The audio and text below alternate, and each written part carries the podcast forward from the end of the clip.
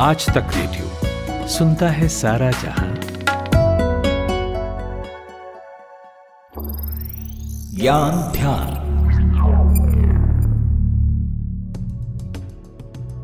आपने अक्सर घरों में और ऑफिसों में गोल मटोल हँसते हुए लाफिंग बुद्धा की अलग अलग मूर्तियाँ देखी होंगी।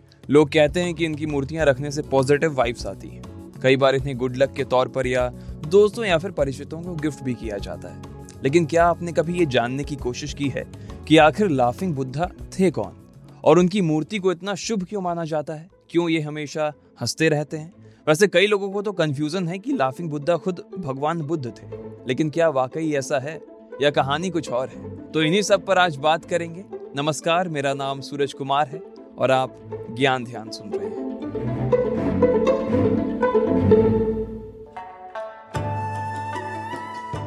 दरअसल, लाफिंग बुद्धा जापान के रहने वाले थे और गौतम बुद्ध के कई सारे शिष्यों में से एक थे। इनका नाम था होतेई।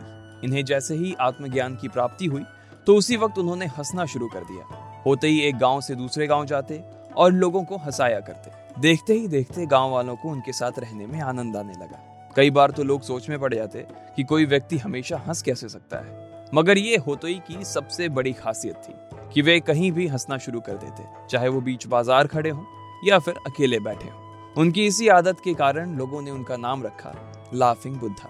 खास बात यह थी कि भगवान बुद्ध के बाकी शिष्यों की तरह होते ही कभी भी कोई उपदेश या प्रवचन नहीं देते थे। बाकी लोगों को केवल खुश रहने का संदेश दिया करते थे। जानकार बताते हैं कि वो जहाँ भी जाया करते थे, सभी लोग उनको घेर कर खड़े हो जाते थे और उनके साथ वक्त बिताया करते थे। और यहीं से लाफिंग बुद्धा को पॉजिटिविटी के नाम से जोड़ दिया गया। एक बार होते ने लोगों से कहा कि उनके पास कहने को तो कुछ भी नहीं है। लोगों को ज्ञान उनके कर्मों से मिल ही जाता है। कोई आपको उपदेश दे, उससे अच्छा है कि आप अपनी गलतियों से सीखकर आगे बढ़ें। लेकिन किसी भी परिस्थिति में रोना मत। उनका मानना था कि लोगों को जी भर के हंसने के लिए एक मूर्ख की आवश्यकता है, जिन पर सभी हंस सके। खैर, ये तो बात हो गई होते यानी कि लाफिंग बुद्धा के जीवन की। अब थोड़ा उनके मार्केट में मिलने वाली मूर्तियों पर नज़र डालते हैं। लाफिंग बुद्धा की अक्सर हमने एक मूर्ति देखी है ज़्यादातर, जो बैठी हुई रहती है। लेकिन कई ऐसी मूर्तियाँ हैं लाफिंग बुद्धा की, जो अलग अलग परिस्थितियों को दर्शाती है। हमारे साथी शुभम तिवारी इस बारे में बताते हैं। सूरज, आपने सही कहा कि लाफिंग बुद्धा कई तरह के होते हैं। एक लाफिंग बुद्धा आप देखेंगे, जो अपने दोनों हाथ उठाए हुए हैं। इनके बारे में ऐसा माना जाता है कि वो तरक्की का मार्ग खोलते हैं। सो, इन्हें यदि घर या ऑफ़िस में रखा जाए तो पैसों की कमी नहीं होती।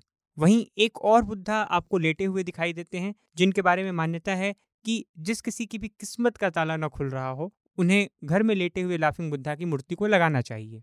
अगर पैसों की कमी को दूर करना है तो उसके लिए धन की पोटली लिए हुए लाफिंग बुद्धा की प्रतिमा का रखना शुभ बताया जाता है। वहीं परिवार की सुख समृद्धि और शांति के लिए बच्चों के साथ बैठे हुए लाफिंग बुद्धा को घर में रखने के लिए कहा जाता है। एक लाफिंग बुद्धा बिज़नेस से भी जुड़े हुए हैं। उनके हाथ में थैला रहता है, जो ज़्यादातर हमें ऑफ़िस में दिख जाता है। वहीं एक लाफिंग बुद्धा ड्रैगन पर बैठे हुए दिखते हैं, जो ये माना जाता है कि वे निगेटिविटी को दूर करते हैं। लेकिन इतनी ही बात नहीं, एक नाव पर बैठी हुई मूर्ति आपको दिखती है, और जिससे व्यक्ति के मान सम्मान को जोड़कर देखा जाता है। एक बड़ा इंटरेस्टिंग है, जहाँ एक हाथ में लाफिंग बुद्धा के सिक्का है, और दूसरे हाथ में वे पंखा लिए हुए हैं। ये मान्यता है कि ये लाफिंग बुद्धा खुशहाली लेकर आते हैं। वहीं पीले रंग के फल को हाथ में लिए हुए बुद्धा की जो प्रतिमा है, उसको बीमारियों को दूर भगाने से जोड़कर देखा जाता है। तो ये सारी मूर्तियाँ हैं जो मान्यताओं पर आधारित हैं सूरज। अब इतनी मान्यताओं के बीच होते ही ने अपनी ज़िंदगी एक सन्यासी के रूप में बिताई।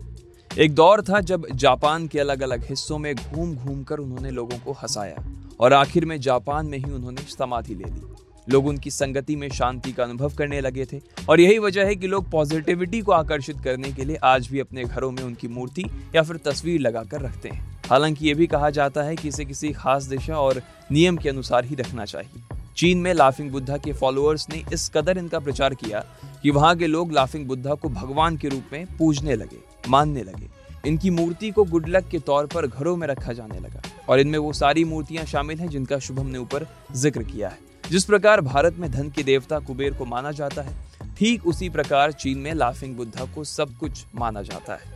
और चीन के साथ धीरे धीरे ये मान्यता हमारे देश में आ गई, भारत में भी आ गई। सो लाफिंग बुद्धा की कहानी को समेटने का इसी के साथ वक्त आ गया है। हमें उम्मीद है कि आपको ये एपिसोड पसंद आया होगा। और अगर कल कोई लाफिंग बुद्धा के बारे में आपसे पूछे तो हो सकता है आप बता पाए।